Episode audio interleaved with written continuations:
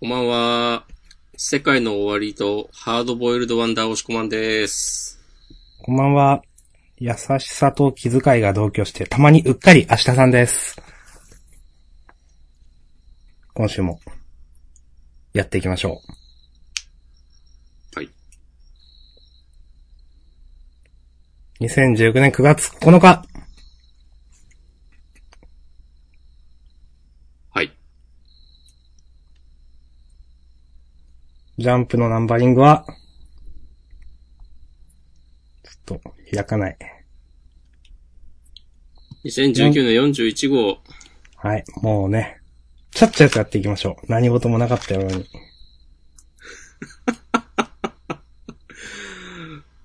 アプリも開けてないやつがちゃっちゃとやってこうとか言ってんじゃねえぞ。正論。ということで、えー、表紙巻頭カラーが、ハイキュー。はい。スラックも開いてないわ、ちょっちょっと、と。それはすいません。ちょたるんでんじゃないの？ジャンダンでは週刊少年ジャンプ最新号から我々が6作品を選んでそれぞれについて自由に感想を話します。新連載や最終回の作品は必ず取り上げるようにしています。はーい。ということでやっておりますけど、えー、今週は月に一度のワールドトリガーを取り上げる、そうですね。うん。はい、そうです、そうです。日です。ということで、まあ、三々上げて何かしら被るだろうし、うん。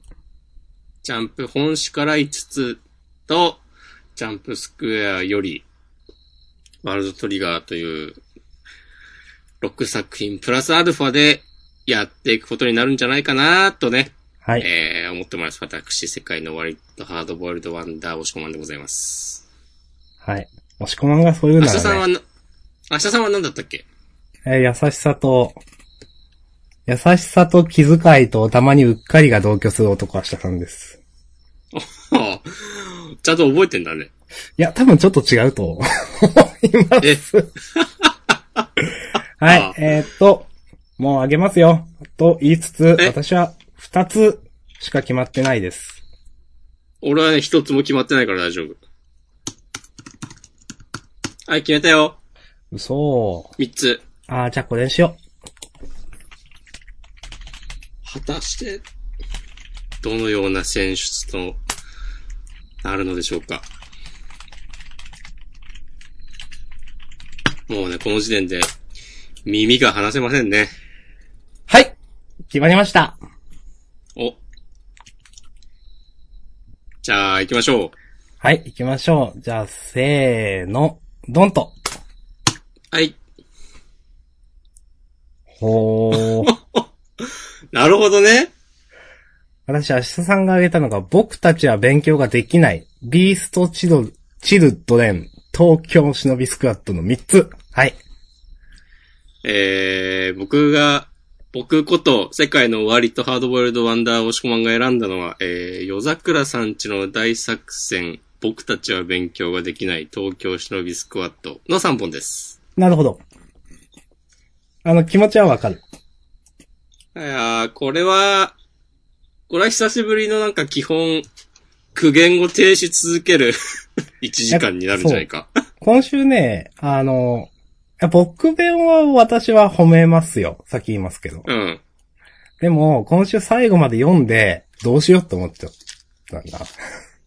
あげるやつを。いやー、でも、まあ、二つ被ったわけで、4作品か。国う弁、んビーストチルドレン、忍びスクワット、夜桜さんちの大作戦、ワールドトリガーと来て、あと一つ何か。一つでも二つでも三つでも四つでも。うーん、まあ、せっかくだから、うーん、いや、どうかな。あの、ジャンプだからの出張掲載とか触れますかと思ったけど。うん。うんだな。まあ、じゃあ、様子見て、とりあえずこはいの5つでやっていきますか。はい。やっていきましょう。はいはいうん。こんな導入でいいのか？いいですわね。あ、なんだその、おばちゃんみたいになって。いいいですわね。いやー、いいと思いますよ、僕はうん。押し込までも良くまないとあじゃあ思ったのかな、うん。順番にやっていきましょう。はい。えーっと、夜桜さんちの大作戦ですね。あ、順番ってこれが最初なんだ。そっか。うーん。うん、まあ、新連載補正でね、掲載順。前の方。えー新連載第3回大蔵23ページ、夜桜さんちの大作戦、作戦3、気持ちというタイトルですけど。はい。ですけあ、ど。僕が選んだわけそうですね。ですね。ですけど、というか。はい。お願いします。言ってください、何か。なんかさ、もうね、やめなってこういうのって。えっ、と、まあ、なんとなくわかりますが、あえて聞きますけど、な、何がですか？全然さ、この、主人公の修行に緊迫感がなくて、うん。なんかもう最初から言ってるけど、どうせ死なないから、うん。なんか、怪我してるのを、うん兄弟に治療してもらってるとかも、全然、なんか見てて何とも思わないし、緊迫感のかけらもなくて。うんで、最後の最後はさ、なんか、あ、結局、なんか、気持ちが勝つのかよっていう。はい。なんか、全然、もう、好きにやってくれっていう。まあ、好きにやってるんだろうけど。で、あとはなんか唯一この漫画に、えっと、望みがあるとすればと思っていた、うん。あの、他の長男以外の兄弟も、が、なんか、いいキャラなら、とか思っていたのも、なんか今週第3話読んで、僕の期待はもろくも崩れ去ったというか、なんか一気にいろんなキャラこう、使い捨てた感じになってて、まあもちろん主人公メインの話だから、ね、一個一個掘り下げるようなものではないんだけど、うん。なんかこうあまりにも、なんか主人公にとっての便利な道具みたいな感じで、パパパーって消費されてるような感じがして、はい。なんかそうですね。その、最後の、最後の方のこの、狂気にも近いむつみへの愛とか言って、なんか、その点ではこう、なんかさ、長男にも匹敵するのかもとか、なんかそういうことを言いたいんだろうけど、なんかもう何もかもがどっかで見たことあるような展開で、うん。全然、ピンとこないなと思いました。はい。そうですね。いや、もうその通りだと思いますよ。大体もうん。う、先週と同じだなと思ったから自分はちょっと上げないかったんですけど、大体思ったことは同じで、うん。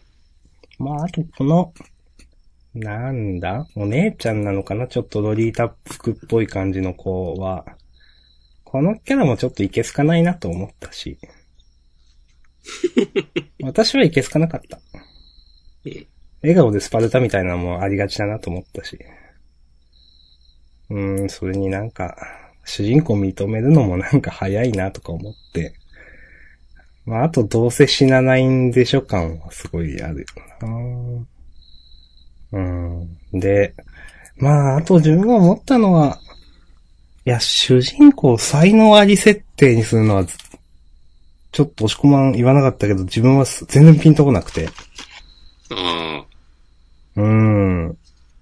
なんか、何がしたいんだろうと思っちゃった。うん、うん。才能ありにするんだ。それって全然もう、なんだろう。読者の共感も得られないし、だったら最初からある程度強くても良くないとか思っちゃうし。なんか、これがな、例えば、なんだろう。うーん。ちょっと、微妙にしか覚えてないけど、リボーンとか、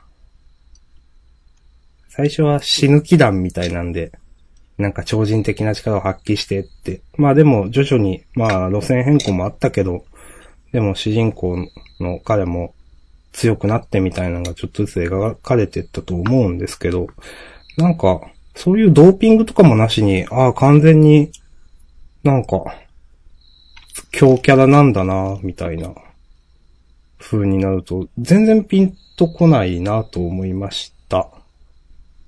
なんか数巻経って、実はこの主人公も少しずつ成長していてみたいなのにすべきなんじゃないのかな、話としてはとか思っちゃった。うん。全然、読者の共感これ一切得られないと思うんですけど、大丈夫かなと思って。うん。で、得られないけど、じゃあ、そのキャラクターとして、ちゃんと、その、なんだろう、立っているか。読者サイドのキャラクターじゃなくて、ちゃんと一つのキャラクター、一人のキャラクターとして魅力的かというと全然そうではないので、はい。うん。ちょっとこれ失敗でしょってすごい思いました。お言い切りましたね。思うよ。だって、うんまあ、あとは、押し込まも言ってた狂気にも近いむつみへの愛っていうのは、ここまで1話、2話、今回が3話目ですか？もう全然、描かれてないと思います。全然ピンときませんでした。そうだよね、なんか。別に全然好きそうじゃないもんね。そう。なんかもっと、もっとそれ、描くページ数あったんじゃないって思っちゃった。1話とかのなんか、いや、色見てたうん。ら。いや、あ、いろいろあったし、さ、狂気にも近いむつみちゃんへの愛があるんだったら、なんか、あの、階層にあったような、なんか、そっけなく接するとか、なんかそういうのとかもそう、そも違そものったのではっていう。話なんですよ。うーん。うん。そう。そう、だってそういう風に接してるけど、でも実はめちゃくちゃ好きだ、的な描写も特になくて、ないよね。うん。なかったと思います。うん。全然、なん、なんだろうな。ちゃんと書いて表現してくれよっていう。うーん。自分、実はこうなってるんですよとかじゃなくて、うん。言ってっていう。そう。うーん。うん。狂気にも近いむつみへの愛とかなんかモノローグで言われただけだと全然わかんないです。内面。と そうだよね。全然わかんない。うんこれをさ、なんか、この言葉を使わずに表現してよっていう。うーん。あ、こんな風にこんなことする主人公、マジむつみちゃんへの狂気にも近い愛あるわーって思わせてほしかった。うーん。うん。ね。うん。狂気にも近い愛って、なんだろうな。なんか、そ れ普通じゃないですよね。なんか。だったらもっとなんか、なんだろう、まあ前も言ってたけど、だったらもっと人格破綻者っぽくなってもいいと思うけど、主人公優等生だし、未だに。うん。全然狂気とかいうセリフ、言葉は似合わないよって思う、見てて。なんか、こう、上滑りしてる感じがあるんだよな。こうういうん言葉遣い。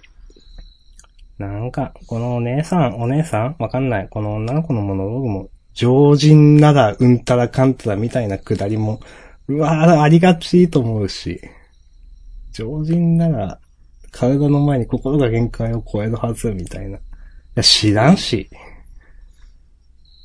ちょっと、言い過ぎたかな。でも、でも全然ピンとこない、全然。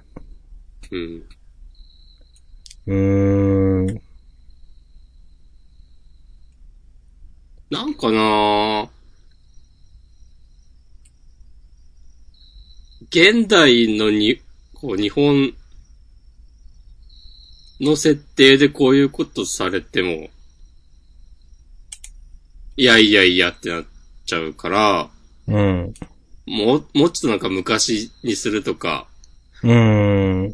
なんか違う、なんか中世っぽくするとか、でもなんかハイテクな感じのギミックを出したりしたかったのかなうーん、わからん、わからんが、結局、うーん。いやー、ちょっとピンとこないな、やっぱ。終わりますかうん。結局3話になっても物語の大枠が全然見えません。キャラにも魅力感じません。はい。はい。ありがとうございました。ありがとうございました。いやー、あと、さっき押し込まないと思ったけど、今回のサブタイが気持ちっていうのもなんだかなと思った。いや気持ちってって思っちゃうとなんか、うん。気持ちって、小学生じゃないんだからさって思っちゃった。いうん。やー、はい。はい。じゃあ、次、僕弁。はい。かぶりましたね。僕弁はね、僕いいっすか？どうぞ。これ良かったっすね。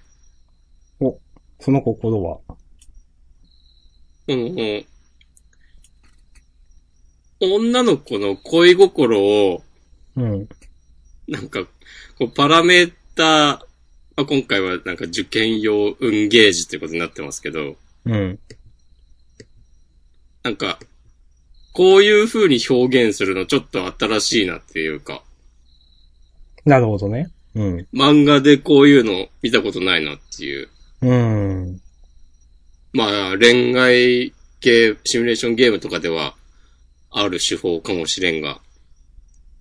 ねで、それもさ、なんか、ただの恋心が上下するとかじゃなくて、まあ、その受験そうですねのた。めに運を貯めるとっていういうね、体。なんかカードゲーマーみたいなこと言って。うん。そう。で、いいことが起きてしまうと、その、ゲージが減るっていうね、うん。まっていう設運を定で、取っとくという設定ですね、今回はね。うんそうそうそう、運を使ってはいけないようにするってそう。だからいいことが起こると良くないという、そう1話のね、話でしたけど。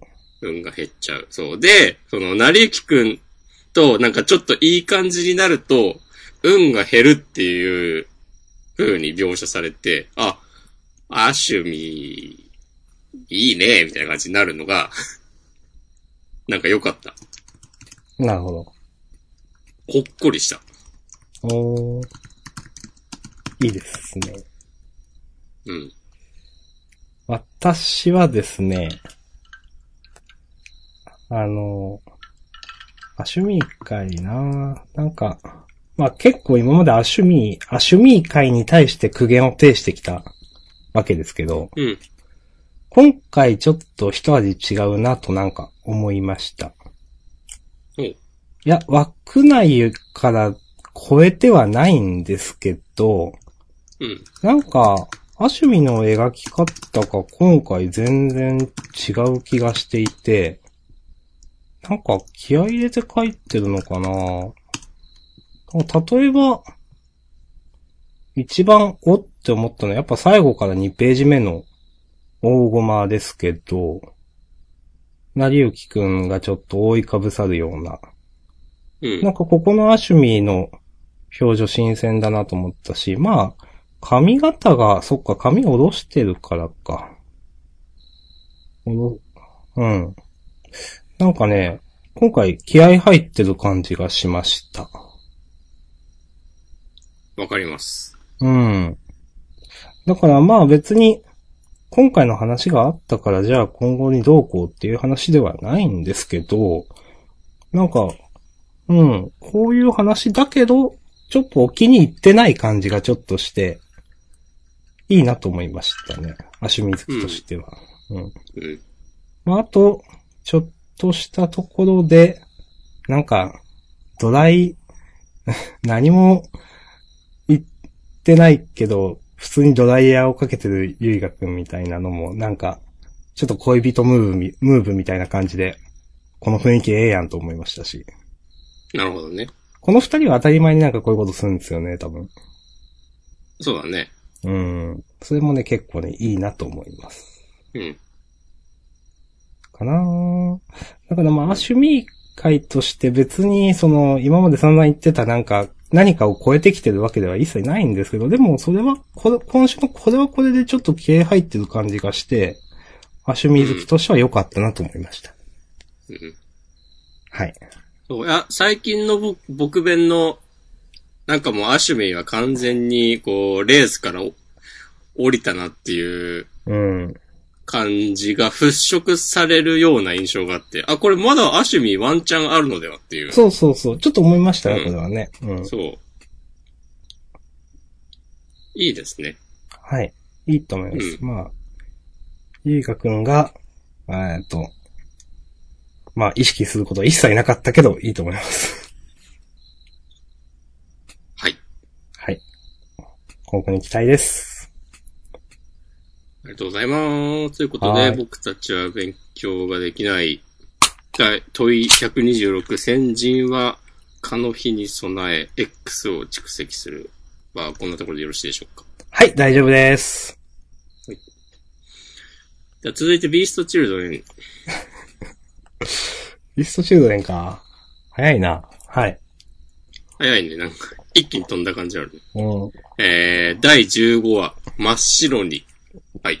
や、なんか、ビーストチルドレンは大体、結構終わり際に言うイメージがあったんで、うん。早いなと思って。まあ、ビースト早いよ、もう、レンゆきとくん並みに早いんだよ。えー、もうどこから言おうかなって言っても結構みんな同じことを思ったと思うんだけど、え、この後半のゆきとくんのモノローグから入るくだりは、う結構ん。自分はちょっとしんどかったなと思いました。なるほど。うん、これ多分まあ、多分ね、先生としては決めに来たと思うんですけど、うんなんか、このね、一連のモノローグ、夏はいい、冷たくないみたいな、俺の冷たさをごまかせるように、みたいなのはちょっとわかるんですよ。なんか、なんだろうな。誰が、あの、その、一期小野虎まあ、その偉大な、あれのジュニアかわからなくなるまで、ゆきとくんっていうのが、まあ、あくまでずっとジュニアであるっていうふうに、まあ、ずっとメディアとかから見られていてみたいな説明がちょっとあってのこうなんで、まあ言われてることもわかると。で、ま冷たさ。まあ冷たさな冷たさ。冷たさってちょっと微妙によくわかんなかったけど、なんかもう冷めているとかそういうことなのかなとか。うん。まあちょっとこのあたりはちょっと微妙にわかんないなと思いながら読んでいたんですけど、ページめくったら、俺を消してくれって言って、ああ、なんか、うん、ああ、なるほどねって、ちょっとタッチが変わってね、決め駒っぽい感じで。で、まあこれも良かった、まあいいんですけど、その後に、スノーダンサーって言って、まあ必殺技の動きでこう走り出したの、ここにまでなんか冷たいとかなんかそういうのを引っ張るのはちょっと無理あるんじゃないと思いました。うん。あくまで心の動きとしてなんかとか、なんか冷めているとかわかんないけど、なんか、うん。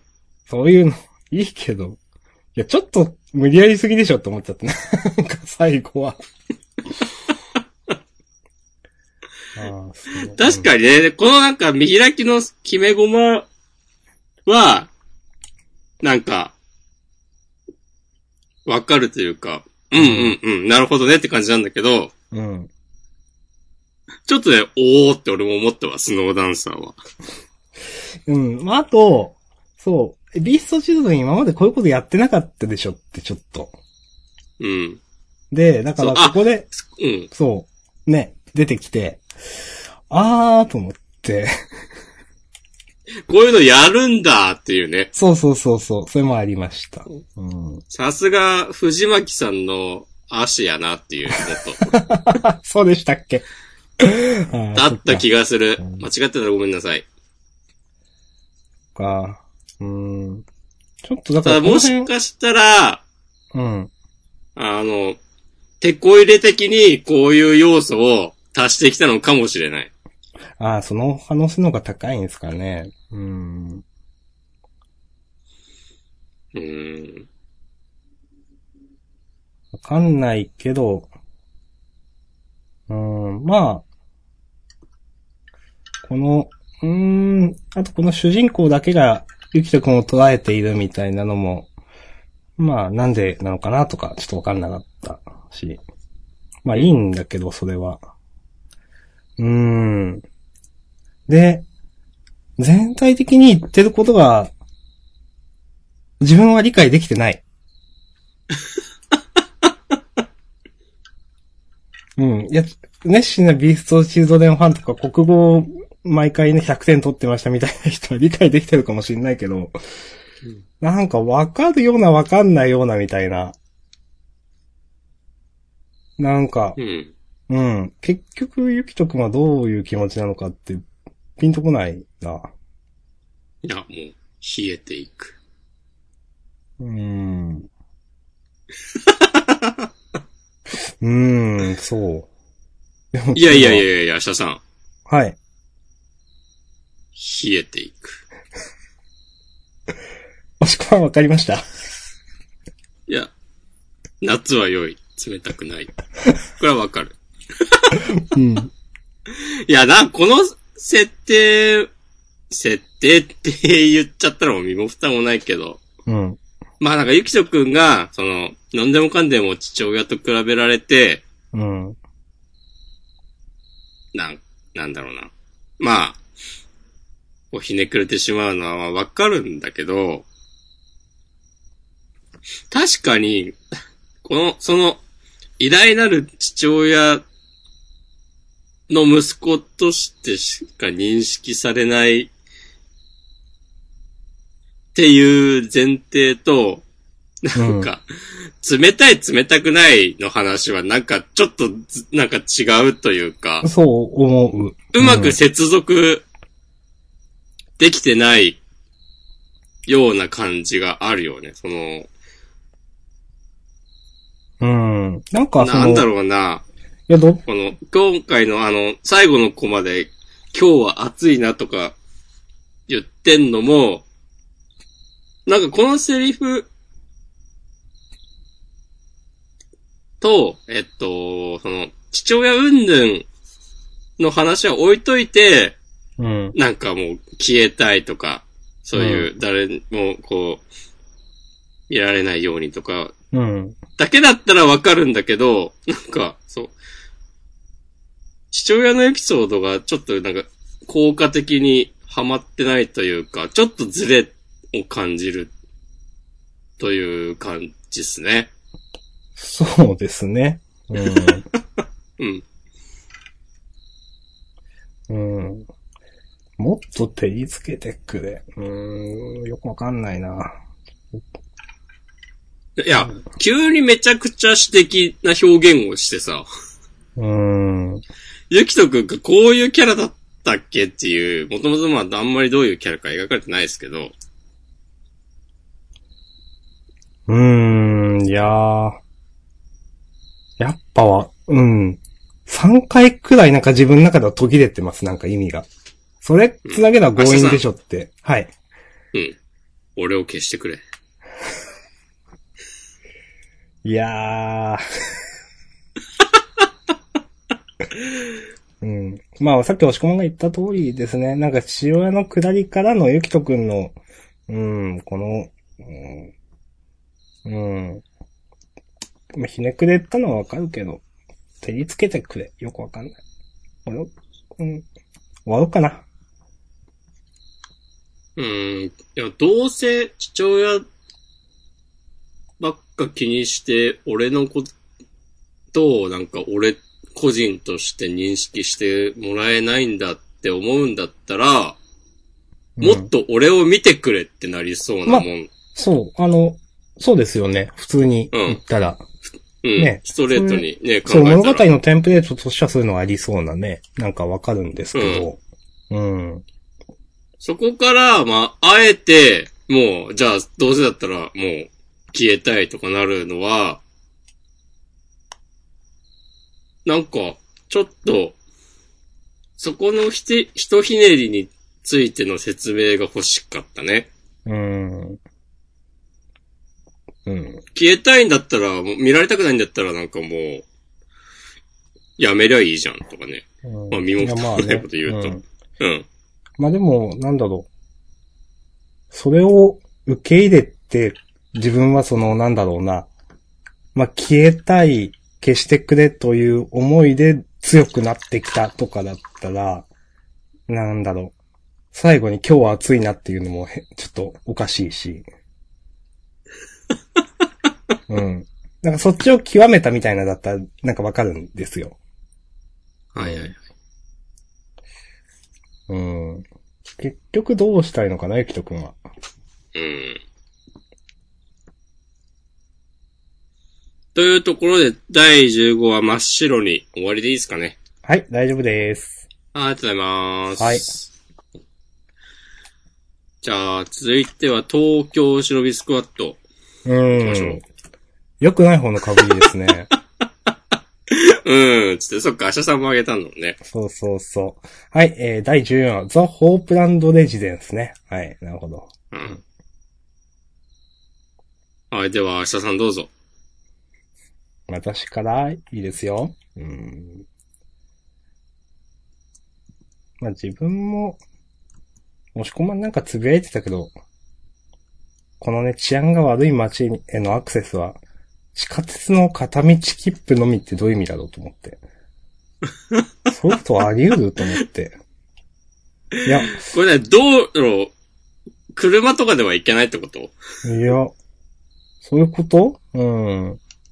なんか、ね、いや、地下鉄が止まるんだったら全然いいじゃんっていう。うん。うん。いや、うん。何、入るのはできるけど、まあでも電車がそこに行くわけで、でもそこから発車する電車には誰も乗れないということ。なんか、なんだろうね。うん。そんな、鉄道って成立するのっていう。うん、いや、よくわかんなかった。え、ねもしそうだとしたら、なんか誰がそういうことをしてんのか、その、こ、この地域から出さないようにしてるのかとか全然意味わかんないし。そう。いや、そもそも、ここは隔離されてるとかも説明ないくないですか？うん。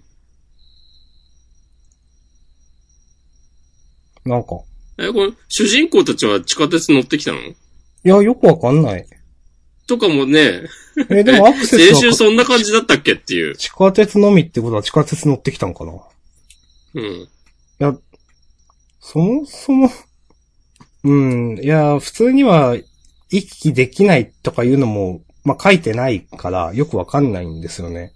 いや、こういうのってよく、例えば壁があって隔離されてるとかわかんないですけど、うん。なんか、ね、そういうのかな、とか、一瞬思ったけど、でも地下鉄は行ってんだとか、なんかよくわかんねえなと思って。そうそうそうそう。いや、地下鉄のさ、地下鉄が止まる駅があるってことはなんかだいぶ、そんな言うほど治安悪くないのではとか思うけど。うーん。わからん。こので、世界が。この治安の悪さとかも、ほんと設定だけだったな、みたいな。うん。すぐなんかね、なんか、ねわかんない。ザ・ホープランド・レジデンスみたいなところについて、治安が悪いとか全然関係なかったなと思っちゃっそうだよね。治安の悪さを表すエピソードをなんか一個ぐらい入れてもいいんじゃないのかっていう。。そうそう。なんか、なんだろう。いや、例えば、みんなすごいひどい生活してるとか、道端になんか死体が転がってるとかわかんないけど、追いはぎがそこら辺にいて、今まさになんか、金品を強奪されようとしている女の人がいるとかわかんないけど、なんかそういうの一個入れないと思っちゃった、なんか。で、なんか、C ってそういうのあると言えば、なんかこの、主、主人公なんかこの男の子がさ、家みたいなところにいるじいさんを見てるっていうやつでしょ。で、そうそうそうそうそう。でこれも何このっていう。そう、これも別に見方によっては全然平和ななんか風景なんですけど、みたいな。なんか、ねいるだろ、こういうおっちゃん。そうそう、おるわっていう、本当うん。全然ピンとは来なかったな。うん。で、その、なんだ、まあ、いいざこのホテルみたいなところに行ったら、うーん、そのホテル自体はなんかすごく綺麗なんだな、みたいな。で、ホープランドって、なんか、あよくわ、説明あったっけ？よくわかんなかったな。ホープランドで何なのかと、うん。このホープランドとその支配人っぽい人が、任務に対してどういう関係なのか分かりづらくなかったですか？全然、すごく。えっとね、一応、先週の見返してるけど、うん。ホープランドは、忍び専用のホテルなんだって。ああ。で、まあ高いんだけど、いろんなサービスを受けられるそうですよ。なるほどね。うん。あだから、その、いろんな情報を得たりもできると。あ、そういうこと。うんうん。だこの、この世界の忍びの皆さんはなんか困ったことがあったら、多分ホープランドに行って、この、情報屋みたいな人に会ったりとか、そこでこの、忍び .com にアクセスしたりとかして、まあ、お下調べして、いろんな任務に当たったりなんなり、するんじゃないですかね。この忍び .com の説明とかもさ、忍び .com 相当臭かったですよね、本当なんか。違法サイトよっていう。何違法サイトっていう。わかんない。なんか設定自体がまずさ、なんかあの、いや、ハンターハンターで見たことあるぞ、こういうのとかさ。そう。まあ、ね、いや、わかりますよ。いろんな漫画とかでか。うんう。ん。いや、2019年にさ、違法サイトとか言って、なんか、へーって思うやつおるかっていう。いや、そもそもその、忍びって、どういう位置づけなのみたいなところから、なんか、思いますよね。なんか、役人となんか話したりしていて、一応は、うん何、公式な、何職業とかなの？いや、わえ飛行士わかん、でも人殺したりしてるよね。でも役人とはつるんでるよね、みたいな。なんか全然うんピンとこなくて。で、それの違法サイト。うんまあ、うん考えられなくはないのか、みたいな。役人が知らないところでそういうのを使ってる。そうで、まあ、必要枠としてあるとこ。わかんないけど、なんか、いちいちピンとこないんですよね。そう、こ、このさ、その、なんか、こうランクを上げる任務がどこことか今回言ってるけど、なんかこの、しの、こういうのをさ、管理、運営してる団体は何なのとか、うーん。なんでそういう人たちがまあいるとしたら、あの、この間の氷水みたいなやつのさ、ああいうなんか、行動は許されてるのとか、全然わかんないんでね。うん。なんか、うん。無、無法なのか、そうじゃないのかわかんないですよね。そうそうそうそう。完全に非合法の全部組織とかだったら、そもそもじゃあ忍び組合になんてないでしょみたいな話になるし。そうそうそうそうそう。うん。そういうのをなんか真面目に考えてたら、こんな話にはならないんじゃないかっていう感じが、こう、ページをめくるたびにしてしまって、全然もう無理なんですよね。いや、すごくわかりますよ。うん。うん。無理なんですよ。そう、あこの、れねなんだろうな。そう、もう無理、無理だから、無理な上で、例えば、なんかその、メインサーバー、つまり敵は館内にいるみたいな、なんか、白紙みたいな感じで描かれても、いやそもそもその、なんか常識の上に成り立ってないから、この漫画が。それが全然ピンとこないというか。うん。この辺の、その、多分作者としては重要なページとしてなんか、インパクトのあるページとして描きたいのかもしれないけど、全然ピンとこなかったな、ここ。あ、そうなんだね、みたいな。うん。そう。設定も、別にメインサーバーだからってさ、ここで、さ、えー、それも。サーバーがあるとは限んないしさ、もう全もうそれもある。うん。いやいや、データセンターは北海道にあったりするんじゃないのっていう。寒冷地にね。そうそう。知らんけど。うん。いやー、まあ、この辺もピンとこなかったな。なんか、いや、次世代ファイヤーボールをとかいうのもすげえ、もういいからそういうのって思っちゃった。うん。うん。うん。まあ、これでなんだろう。ここで副支配人がなんかほ正体、本性を表すのも全然意味わかんなかったし。これはでも多分、このホープランドは忍び組合が運営してるホテルだから、うん。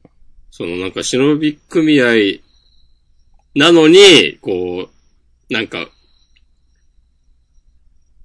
こう、裏で悪いことしてる奴が身内の中にいるみたいな話なんだろうけど、今回は。うん。多分ね。こ こいつが急に、これ多分ロシア語だと思うんだけど、これ。これもなんか、多分何も意味ないんだろうなっていう。うん。あ、ちょっとページ戻りますけど。やめな、そういう。この副支配人が登場したシーン、うん。なんかすげえコメディだなと思ったら、怖いっていう描かれ方じゃないですか。なんか、怖っていう反応をキャラクターがしてて、全然ピンとこなかった、これ。うん。これを怖いという表現にするんだっていう。わからん。うん。てか、全然意味わかんないしね、これ。何してるのかもよくわかんないっていう。あ、撃ってたんだっていう。うん。うん。何を表現してもいいや。うん。まあ、それで、わーっと落ちました。緊張ではなうく、んバイブスが上がってしまうとかも全然ピンとこないんだよ。ああ、これ？うん。うん。何を言ってるんだ、お前はっていう。うーんじゃあ、ちょ、自分いいっすか？ああ、どうぞどうぞ。はい。あ、僕あの、ツイートもしたんですけど、うん。この、この間出てきた新キャラ、剣竜親分はい。が、なんか、忍法は使えないけど、忍具の扱いと体術は誰にも負けない、とか言ってる。まあ、それ自体はいいんだけど、うん。でもなんか、忍法の修行は、なんか途中で挫折したとか言ってて、うん。そんなこと言ったら、あ、この忍具の扱いに長けてるって言ったところで、あ、でも、なんか臨法の扱いに挫折した人でも、なんか、このぐらいやれる程度のものなんだねっていう感じになっちゃわないかと思って。うん。なんか、この、なるみ人と同等だぞ、みたいなことを言おうとしてるんだろうけど、それがなんか全然うまくいってないように読めてしまって、うん。ほんと下手って思った。うん。うん。そうですね。うんこれなぁまあ、今回に関してだけじゃないけど、やっぱピンとこなかったですね。その、うんこの人のもう強く見えない。なんかなぁこの人、半端じゃないって、少年は思ってますけど。うん。うん。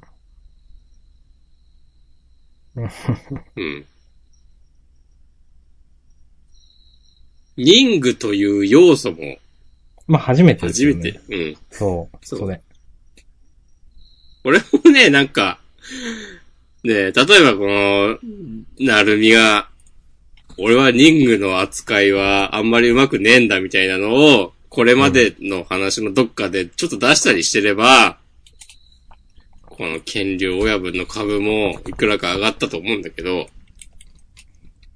うん、そもそも、ね忍術っていうのは、修行しないと、なんていうかな、ごく一部の人しかで、使えないから優位性があるんではないのみたいな。で、忍具はみんなが使えるんでしょみたいな。よくわかんねえんだよな、うん。で、これで言う、なんだろうな、あの、今までさ、林法の説明の時に、いちいち修行期間はそうそうそう。何年とか。出てたのは、なん、なんだろう。いで、今回ないわけでしょ？やー、そうその、忍法の修行は、挫折したのに、こう、忍具の取り扱いに関しての訓練は挫折しなかったこととかをちゃんと書いてあげないと、そう。全然わからんと思って。そうですね。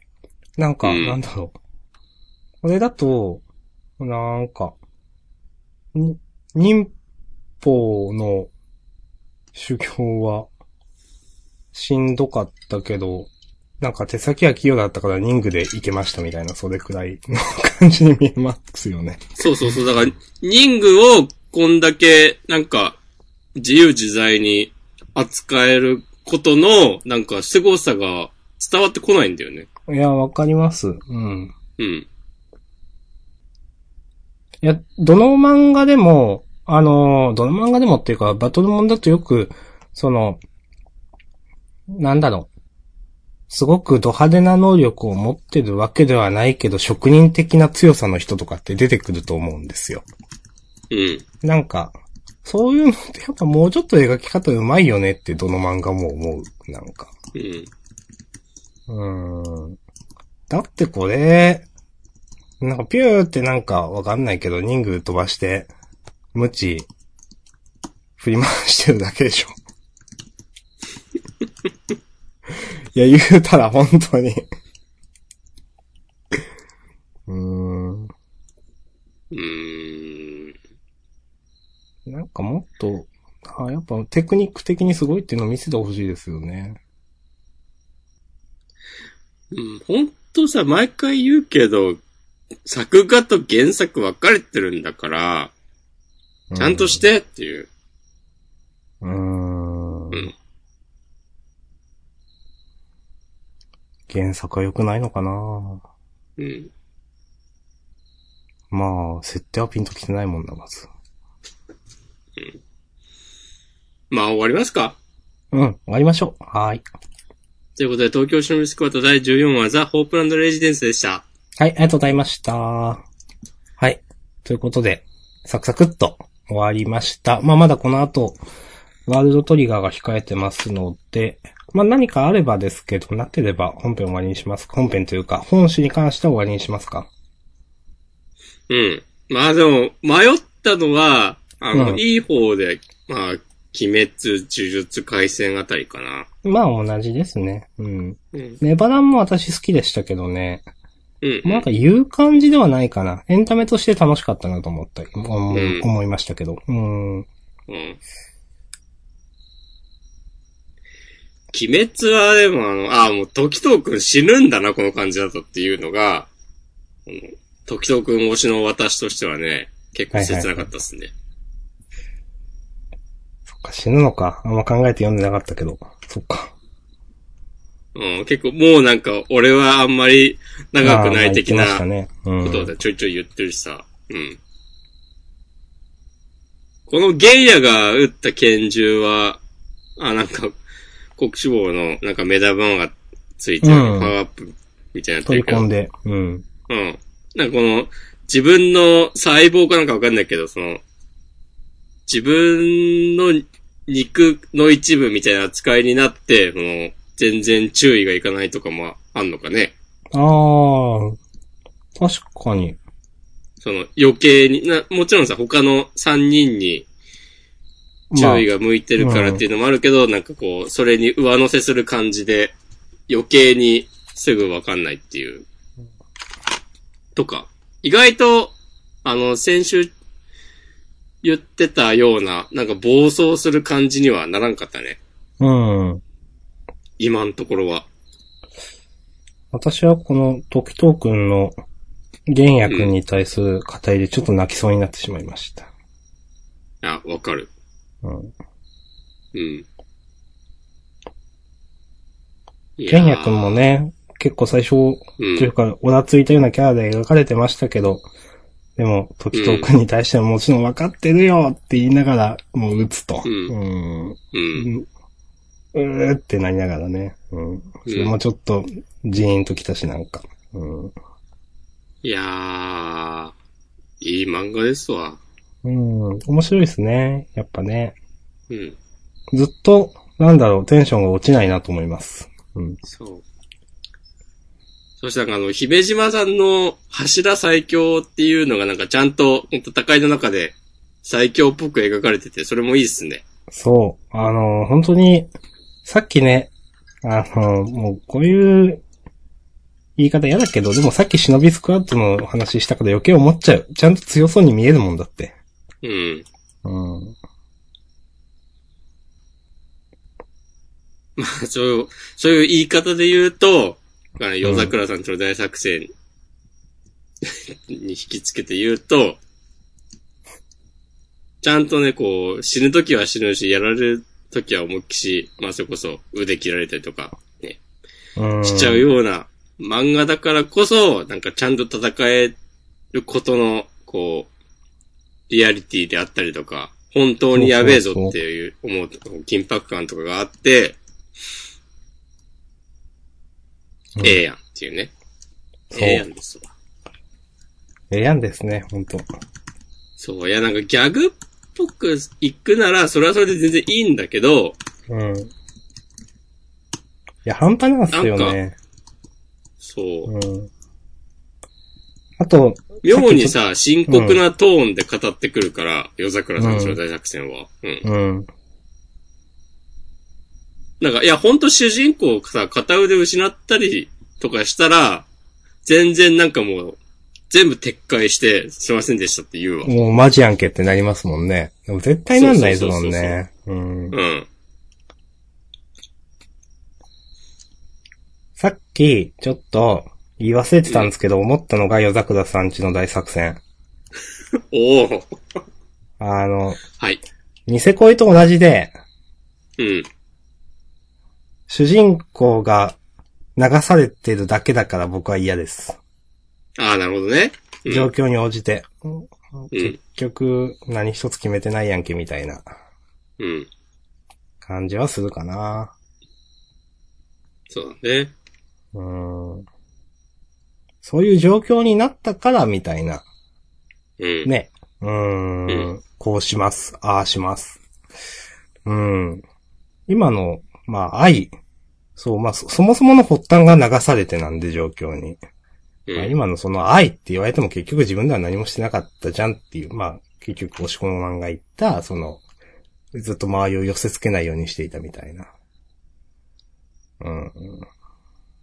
はい。まあ、話戻しちゃいましたが、こんな感じ？うん。あとはね、やべえなと思ったらね、呪術回戦ですな。ほうほうほう。うん。なんか、この、今回の五条さんの、なんか、まあ、ふ伏黒パパも、なんか、なんだっけ、ハイになってるみたいなことをね、言ってますけど、ちょっとこの、頭いかれてる感じの描き方が、なんか、めちゃくちゃ、こう、ハマってるなというか、リアリティがあるなというか、うん。なんか、ええやんってなった。わかります。うんなんかね、かっこよかった。うん。わからんけど、通常の五条さんを見た上で、うん、この感じがかっこいいなと思いますね。うん。うん。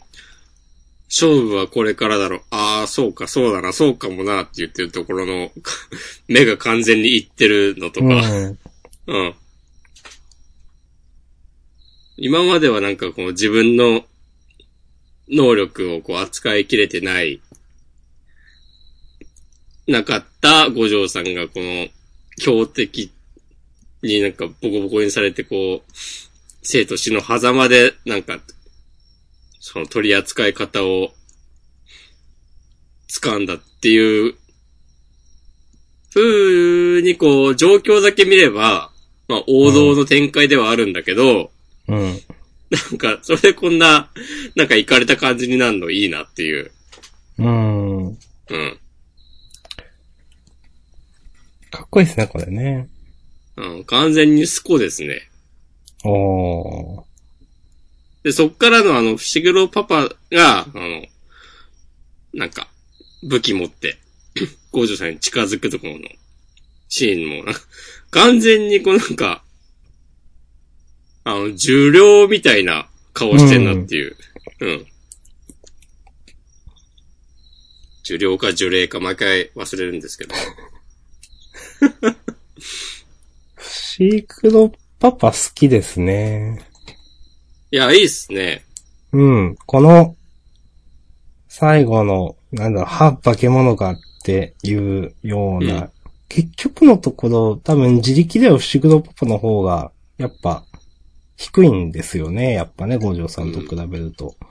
でも、それをなんかなんだろう、分かった上でこんなに不敵なキャラっていうのは、すごくかっこいいなと思います。うん。応援したくなる。うん。いいっすね。もう冒頭の、なんか、あの、万世教の人が出てきたのも、あ、これもまだ設定生きてるんだとか、うん。で、この辺のね、く、あの、語りもね、退屈じゃないなと思いました。そうそうそうそうそう。うん。文字数多いんですけど、全然読んでて、なるほどなと思うんですよ。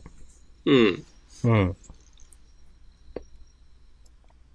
なんか、この、この会話の下りは、ちょっとゲトの闇落ちに関連するのかなとか思ったりした。うん。その、術師と非術師のなんか違いね。の、あたりとか、そういうのは。うん。で、多分、ちゃんと、こういう、セリフ、発言もなんか後々生きてくるうん。漫画なので、じ呪術回戦は。そそういう。安心感も含め、ええやんとね、思ってます。うん。なんか、やっぱな。あんま、こういう言い方するのはあれだけど、でも、思うのは、セリフの重みが、なんか、漫画によって全然違うなと思う。一個一個の、なんか、雰囲気だけ作ってる セリフと、ちゃんと意味のあるセリフとって思うかな。そうだね。うーん、いやまあ、これ、このセリフ、どうせ何にもなんないんだろうなとか、読み飛ばしても問題ないんだろうなって思わせないでくれよと思う。うん。うん。まあ思っちゃうんですけど。実際になんか後々、あの発言はこれだったのかとか、そんなにね、ならなくてもいいんだけど、そう。でも、そうそうかもしれないと思わせてくれた時点でいいんですよ。そうそうそうそうそれっぽい、あのーうん。それっぽいというのはいい意味で、あ、なんか、新しい情報だなとか、あ、そういう風になってるんだねとか、あ、これ後々関係してくるかもしれないと思わせてくれただけでいいんですよ。そう。なんと、深読みしたい人には、なんか、その、うん。いい材料になるし、うん。なんとなくパパパーって読んでても、あ、なんか、ええやんってなる。そうそうそう。うんその辺はチェーンソーマンもうまいですよね。うん。ちょっと、その辺な、なんだかなと思う漫画はまあありますよね。うん。やっぱそういうのがちゃんとしてる漫画は面白いんだよな。不思議なことに。うん。うん、思う。うん。やっぱそう、後々、うん、伏線のやり方みたいな、やっぱ、うまいなと思いますよね。結構、いや、まあそういうので言うと、なんだろう。長くは続いたけど、相馬は下手くそだったじゃないですか。そうだね。そう。と思うと、まあ確かにそうだなとかいろいろ思う。その、うんあんまりっていう。で、ちょこちょこ、そういえばあったねみたいなのって、やっぱ僕弁とか読んでても思うし、アクタージュとか読んでても思うし、うん、思うんですよ、いろいろ。ブラックローバーちょっとわかんないけど。はい。です。うん。かな。じゃあ、ワールドトリガーの話をしますか？そうですね。本誌の優勝を先決めないですか？どうしましたっけ？決めるか、じゃあ。うん。えー。被りは僕弁だけど、僕弁っていうのは芸がない気もするな。まあでも僕弁結構いいんじゃないと思ったけど。あ、いいですか？いいんだったら私は嬉しいですけど。いいですかね？じゃあ僕弁にしましょう。はい。じゃあ今週の優勝は僕たちは勉強ができないです。はい。はーい。えっ、と、まあ、先も、えっ、と、自己予告ちょこっと言いましょうかな、と思います。えっ、と、お願いします刺激を届けに毎週参上、えージャンプに行きますヒーローメーカーということで、ヒロアカが、えっ、と、公式キャラブック第2弾発売新展開突入記念の関東カラーです。はい。うん。それから、センターカラーがチェーンソーマンと、ゆうなさんなんだな。うん。うん。ええ。はい。そして、一番左下、ジャンプラブコメ祭り。これ、うーん。西尾維新先生、佃優斗先生、佐伯俊先生の超コラボ漫画も掲載。漫画も掲載。この絵柄は関係ないのかちょっとよくわかんなかった。なさそう。うん。うん。はい。とかいうのも企画として、始まる？ん？来週だけ？わかんないけど。ですよという感じですかね。はい。まあ、特にあんまないですんで、こんなとこですかね、本誌は。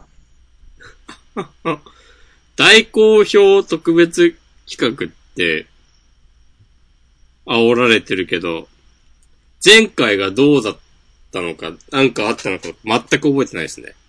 だからね、あったことだけは覚えている。まあ、いっか。はい。はい。じゃあ、ワールドトリガー行きましょう。うん。ということで、うんワールドトリガー第184話ユバ隊と、第185話二宮対丸二。はい。ということで、舞台は整ったというところで、あの、これから始まるぞというところで楽しいところですね。ところって言い過ぎやろ。いいのいいの言ってる方は気づいてないからいいの。俺はね、そういうのめっちゃね、気づくから。ダメダメ。といったところで、ろ。ゆるく。はい。お、明日さんのゆるい感じのラジオ。はい。といったところで、重ねるね。というところで、えーっと、えー、玉駒代理の、えー遠征部隊入りをかけた、うん。遠征。部隊入りがかかった、えーっと、最終ラウンド。相手が湯葉隊、二宮隊と、どこだはい影浦隊。はいはい。うん。え、影浦隊いるっけ？違う、生駒隊ですよ。怒られんですいません。うん。本当だ。いやー。うん。まあ言うてもまだね、導入なんだよね、この、うん。戦い始まる前の、まあ各隊の最終打ち合わせみたいな感じですけど、はい。まず、この第184話は。最初のうん。解説のところに関して言うと、やっぱ生存点の話されたのなるほどなと思いましたね、なんか。うん、うん、うん。ね。ああ、今回も生存点、まあ前回生存点込みの玉駒台に6点だったね、という話があって、でも、今回もそういくかなと、王子先輩がそういう話をして、ニノさんを倒すことができるのかと。ああ。で、だからこそ、おさむはニノさんの対策してたってわけねっていうところで、まあ、すげえ話繋がってる、うめえと思いました、この辺。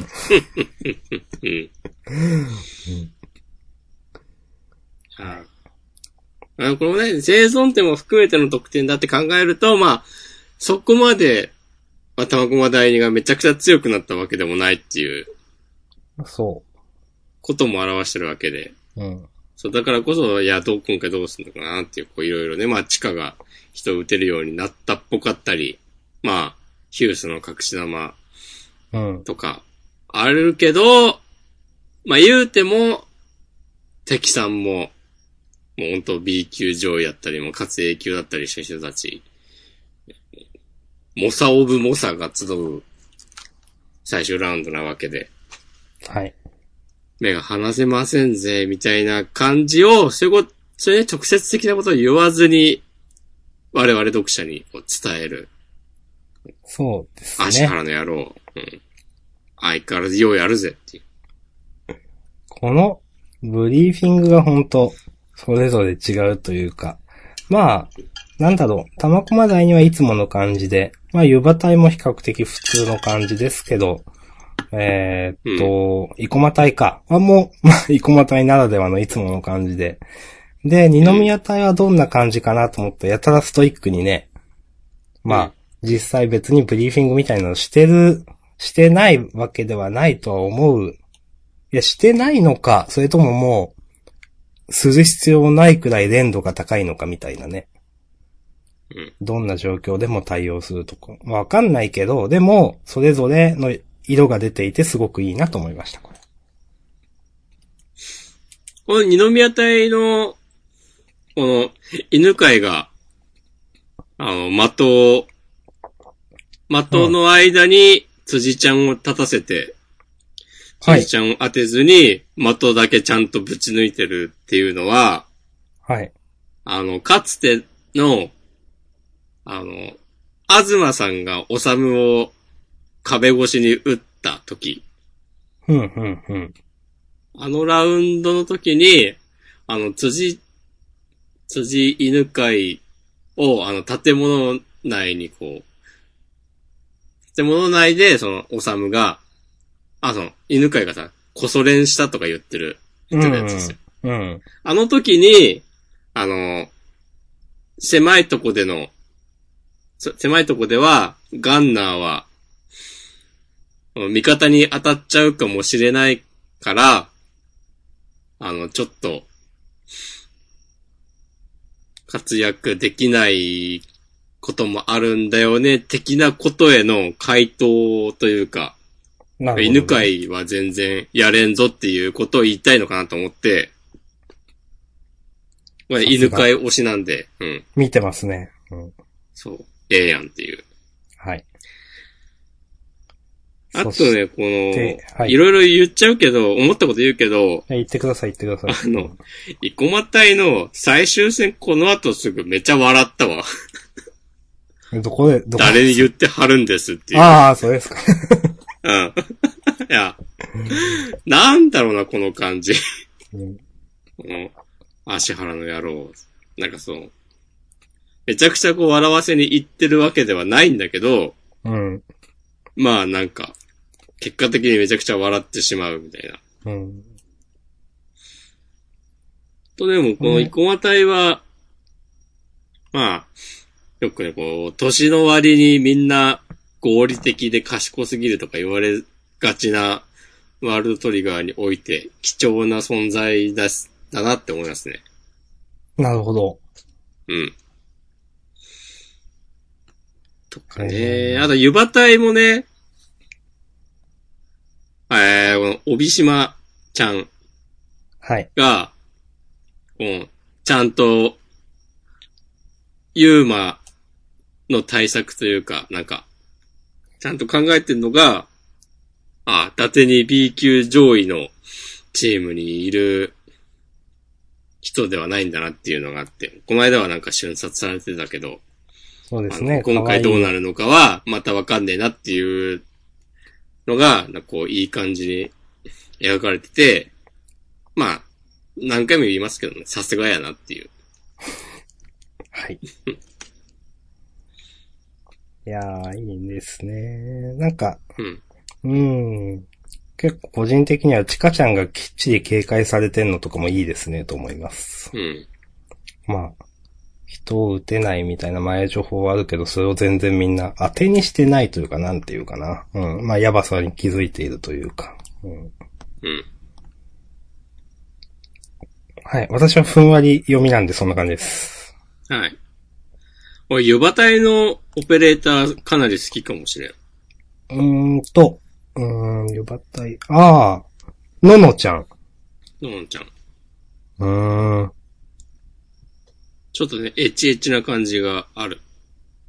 あ、こういうの好きですか？スコですね。おー、今週のスコ。はい。うん。スコ、スコれるわ。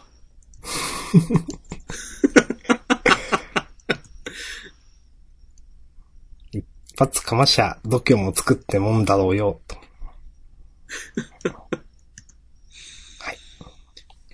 はい。つうことで、じゃあ、185話、いきます。引き続き。はい。うん。二宮対丸に、各隊員転送完了ということで、はい、始まりました。始まった。始まった。うんどんな話だったっけ？と思いながら、読み返してる今。何の読み返してる。二宮さんがね、仕掛けたのね。うんああ、いきなり。うん。うん。いやー、これね、これもね、アマドリが撃てるのかどうか確認する。これもね、うんなんか、さすがだなと思いました。うん。全然隠し玉にならないというか、なんというか。うん。いや、でも、それに対する、こう、ユーマのね、対応も、さすがだなっていう。いや、これは良かったですね。うん。うん。いやーおさむが、うん。うん。シールドで爆撃を防ぎながらしゃ、こう会話してる感じもいいし、なんか、うん。やっぱ実践慣れしてんなっていう。うん。なるほど、よ、本当だ。うん。うん。いやー、やっぱユーマは頼りになるやつですね。うん。なんか、いやーでもな、ハウンドじゃまだな、判断つかないから、この後もう、まあ、もうちょっと二宮さんの、その、確認作業が続くんだろうけど。へえ、そういうことか。うん その辺、ふーん、そうなんだな。知らんけど。その辺あんまわかんないで見てた。まあ、わかんないけどね。うん。いや、でもやっぱ指、ん？湯葉体いいな。うん。うん。なんか、どう引っかき回してくれるのか全然想像つかなくて。うん。なんか、あれですね。一コマ体とは違う形でなんか引っかき回しそうな。まあ、アクティブにほんと点取りに行く感じですね、本当にね。うん。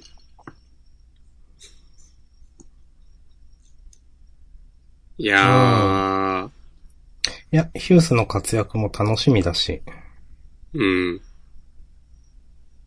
でも最後のページの、ね、それぞれの、あの、この辺にいる人たち、うん。描かれてますけど、なんかみんなほんと強キャラしかいなくて、うん。盛り上がりますね。やっぱ最終ラウンドともなると。いや、嫌が王にもっていうのはね、ありますよね。うん。うん。なんか、なんだろう。うん。ヒュースだから余計ワクワクするかな。まあ、ここユーマでもいいんだけど、うんまあ、なんだかんだでユーマは結構いけるでしょ感があるからな。いや、ヒュースもいけるんだけど、まだヒュースは手の内あんまり、読者側もわかんないから、どんなことしてくれるんだろうっていうワクワクは結構あります。そうだね。うん。そう。まあ、あの、ユバさんとヒュースがどういう戦いするかっていうのは、素直に楽しみだなと思いますし。うん。かな。まあ、それに、ユーマと、帯島さんとか、ユバさんとかが戦うシーンも多分あるんでしょう。前哨戦みたいなのをやってる以上は。とかね。まあまだね、始まったばっかだからあんまり、まあまあ、言えないないんでですすけどね。うん。うん。まあでも、なんだろう。これだけ漫画って細かく描けるんだなみたいなお手本みたいな漫画だなと思います、やっぱ。なんか一つ一つのコマやセリフに意味を持たせられるというか。うん。いや、こんだけね、いろんなキャラがいて、ポンポン、場面も変わって、とか、まあ、一つのね、ステージの話ではあるけど、いや、小田栄一郎もね、見習ってほしいわ。おはい。と今のはちょっと私は何も言えなかったんで。いやいやいやいやいやいや、毎週言うてますでしょ。え今日は、今日はちょっとそういうあれじゃないんで、ちょっと。いやいやいや、もう明日さんもうガンガン言ってるじゃん。もう毎週毎週さ、ワンピースなんなんあれって。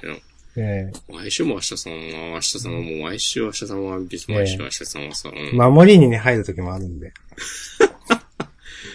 明日さんの守る。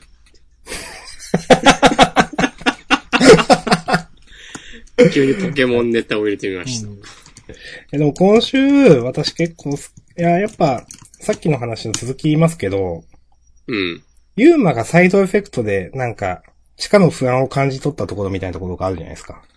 うん。これとか、知ってる人はわかるし、知らない人はスルーできるみたいなのの典型だなと思います。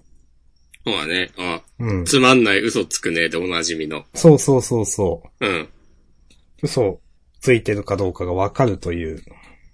そう、大丈夫って言ってるけど、ちょっとね、大丈夫じゃないと本心で思ってるということですね。そう。で、まあそれ、なんか忘れてる人は、ただこのシーンがなんか、あ、ユーマ気が利くなと、で終わるし、分かってる人は、うんあ、なるほどね、と思うし、みたいな。うん。それそれ。いいと思いますうん。はい。まあ、そうだな。この、二宮さん推しの私としては二宮さんが活躍してほしいけど、どうなのかな？はい。ああ、明日さんは二宮さん推しなんだっけ？こん中だと一番二宮さん推しかな。うん。そうですね。まあ確かに明日さんは二宮さんっぽいとこあるしな。それ適当でしょ。それはね、適当だった。うん、わかる。はーい。もしこまんは犬飼推しですか？うん。うん。犬飼は前のあの雪の時に活躍しました？雪の時には、うん。影浦さんに落とされたんだよな、確か。ああ、あんましてない？うん。いや、でも、おさむにこそ練したって言ったから。あ、そっか。はいはいはい。おさむは完封したね。まあ、東さんに持ってかれたけど。うん。まあ、雪の時は東さんの、なんか、インパクトがでかすぎたからなうん。と思う。あとは乱戦っぽかったしなっていう。そう。最後ね、二宮さんが雪だるま作りまくって終わった。そ うでしたっけ？あ、読み返そうかな。はい。はい、わかりました。こんな感じだと思います、私は。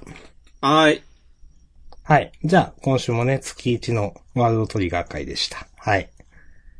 ということで、本編、ワールドトリガーも本誌も、これで終わりということで、マシュマロ読む分あったかな？こんばんは、ジャンププラスにて、あの作品が9月12日の5時から13時に読み放題みたいです。ぜひぜひ宣伝してください。これ何のこと言ってるんだろう？うーん、多分あれだろうなっていうのはわかりますけど、なんか、す、いろんな作品か、週替わりで読み放題みたいなジャンププラス今やってますよね、確か。あ、そうなんだ。うん。で、あの作品というと、もう、ジャンダンの、といえばあの作品、まあもうみんな必修で読んでると思いますけど。っていうやつだと思うけどな。違うっけ？ちょっと、わかんない。どこで告知されてるのかが全然見つからない。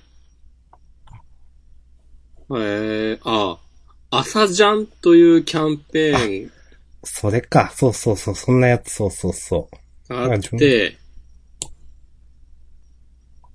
えーっと、9月12日、週替わり？これか？ああ、週替わり。9月12日更新。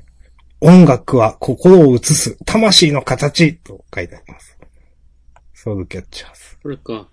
ああ、週替わりのものと、日替わりのものがあって、はい。うん。いろいろありますね。で、そのうちの、えっと、日替わりで、9月12日の、えー、午前5時から、13時、午後1時の間、ソウルキャッチャーズが、無料で、あ、全部読めんのか。だけなのかな？だけか。うん。全60作品が朝だけ無料で大公開。なるほど。誰に向けたキャンペーンなのか。うーん。大学生最初、私、なんか、てっきり、あ夏休みとかにかこつけたやつかなと思ってましたけど。ね。朝ラジオ体操とかで早起きしたりとかわかんないけど。全然夏休みじゃないな、よく考えたら。あの、この、もちろん、ジャンダンでも話した青のフラッグだとか、サマータイム連打。いろいろ、あ、これ、全部読めんのかな？結構、お、ええやんというラインナップですけど。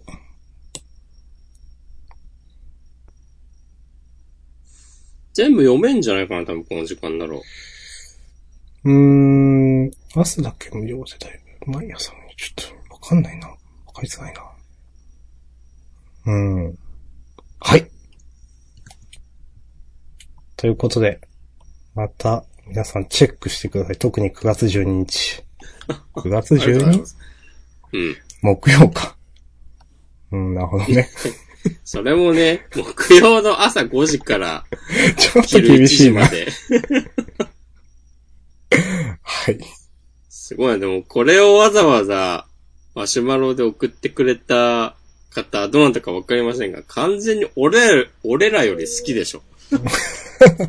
もはや。ありがたいですね。ありがたいです。ファンタスティックですわ。とという感じで本編終わりますか？そうですね。終わりましょう。はい。はい。